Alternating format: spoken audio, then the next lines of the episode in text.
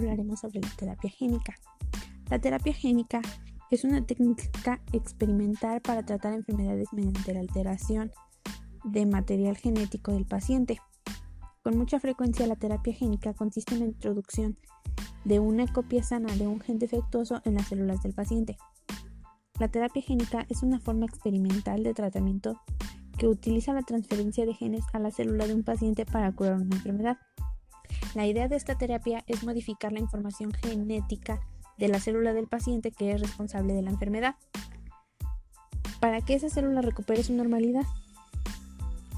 La transferencia del material genético se suele realizar mediante el uso de vectores virales que utilizan sus capacidades biológicas propias para entrar en la célula y así poder depositar el material genético. Tanto las enfermedades genéticas como las hereditarias y trastornos adquiridos pueden ser tratados con terapia genética.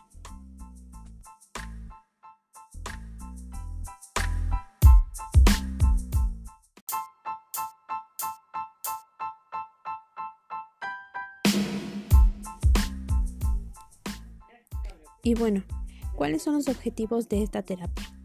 A pesar de que en un principio fue una técnica planteada para tratar enfermedades genéticas hereditarias, en la actualidad se propone para cualquier enfermedad, siendo un mecanismo de lo más prometedor. Entre los objetivos que persigue la terapia génica podemos citar tratar de comprender o sustituir un gen defectuoso introduciendo otra copia normal de este en las células, inhibir o bloquear el funcionamiento de aquellos genes cuya intervención contribuye al desarrollo de la enfermedad, por ejemplo los oncogenes. Introducir material genético que permita a la célula sintetizar una proteína que tenga un efecto terapéutico nuevo, por ejemplo, introducir en las células la copia de un gen que obstaculice la replicación del virus.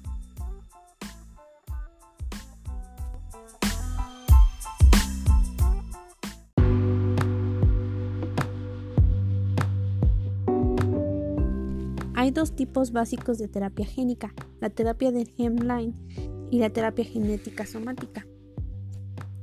La primera es la terapia de Hemline. Esta terapia implica la modificación de los genes dentro de las células de germen, esperma o los huevos. Durante la reproducción de estas células de gameto funden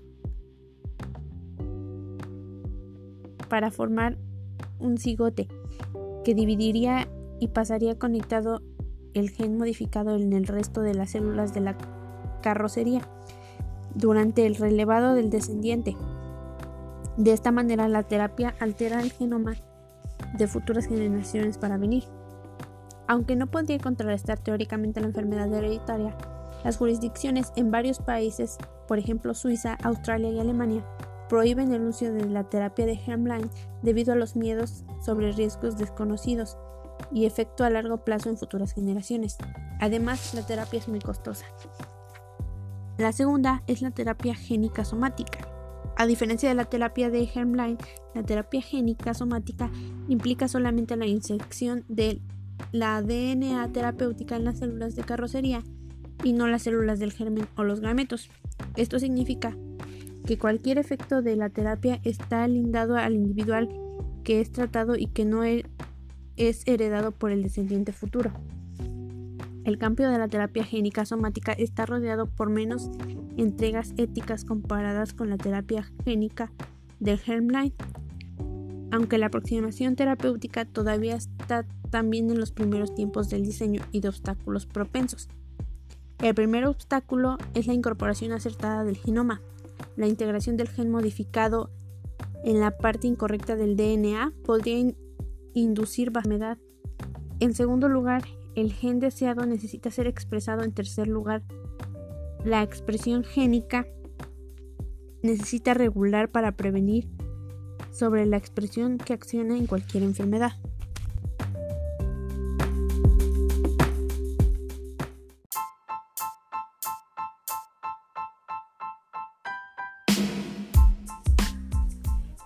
¿Cuál es la metodología de esta terapia?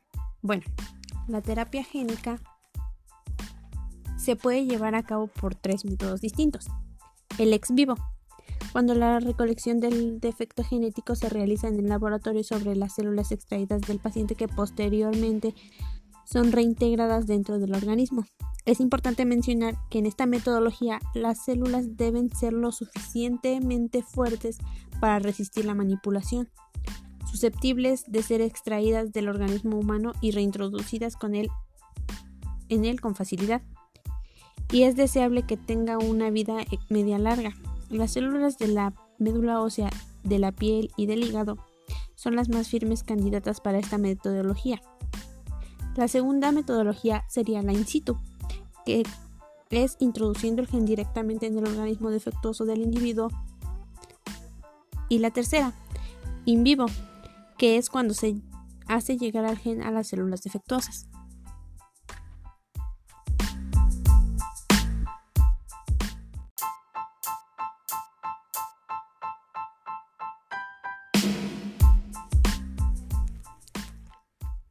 ¿Cuáles son las herramientas que se utilizan en esta terapia?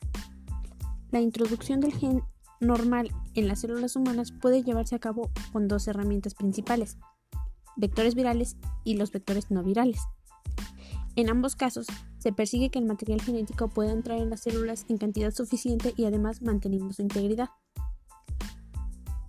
Las herramientas por vectores virales se basan en que los virus son de forma esquemática un material genético dotado de mecanismos para poder entrar eficazmente en las células y multiplicarse dentro de ellas. Para construir un vector viral deben eliminarse los genes que permiten la multiplicación del virus y sustituirlos por el gen terapéutico manteniendo la eficacia del virus para entrar en las células. En general, estos vectores se presentan en una alta eficiencia de transformación, pero una baja especificidad del tejido infectan toda célula que tenga receptores para los virus usados. Los vectores no virales son en general altamente específicos, pero la eficiencia de transformación es baja. Dentro de este grupo está el ADN transferible, lipocationes, etc. También se han desarrollado métodos de transferencia híbridos que combinan herramientas. Hasta el momento, la mayoría de las estrategias de la terapia génica mayoritariamente en cáncer, han demostrado ser bien tolerados. Los puntos a mejorar son la eficacia de la transferencia del material genético y la expresión del mismo en la célula.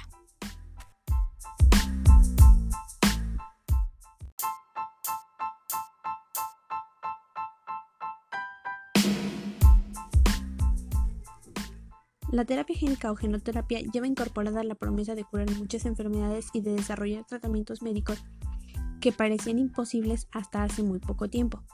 Con su potencial de eliminar y prevenir enfermedades de base hereditaria como la fibrosis quística y la hemofilia, y su posible uso como cura de enfermedades cardíacas, el SIDA y el cáncer, la terapia génica es una potencial obradora de milagros.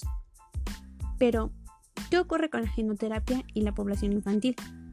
Existe una considerable cantidad de riesgos implicados en este tipo de tratamientos y por ello no solo aquellos niños que están enfermos de gravedad o que padecen enfermedades que no se pueden curar con tratamientos médicos estándar pueden participar en ensayos clínicos donde se utiliza este tipo de tratamiento. Conforme vayan avanzando estos estudios, lo más probable es que la terapia génica no tarde en ofrecer esperanzas a niños gravemente enfermos que no responden convencionales. Esta terapia ofrece una nueva aproximación prometedora a tratar un alcance de enfermedades, incluyendo diversas formas de cáncer, de las enfermedades heredadas y de ciertas infecciones virales. Sin embargo, otros estudios todavía se requieren para asegurar el seguro y la eficacia de estas técnicas. Actualmente la terapia se utiliza solamente para tratar las enfermedades donde otras terapias se van para ser ineficaces.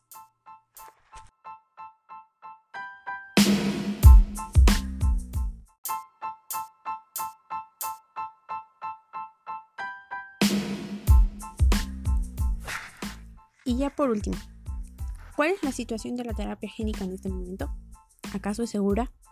Bueno, las investigaciones actuales buscan encontrar vectores con elevada especificidad por la célula diana, no reconocibles por el sistema inmune del paciente, estables, que sean de fácil producción, que no produzcan inflamación, que expresen el gen durante el tiempo necesario y con una regulación adecuada, además de ser inocuos para el medio ambiente. Desde 1990 se trató al primer paciente. Más de 4.000 personas han recibido algún tipo de terapia génica repartidas en un gran número de ensayos clínicos y frente a numerosas enfermedades. En la gran mayoría de los ensayos clínicos que se han llevado a cabo ha habido problemas de toxicidad relevantes relacionados con la transferencia genética.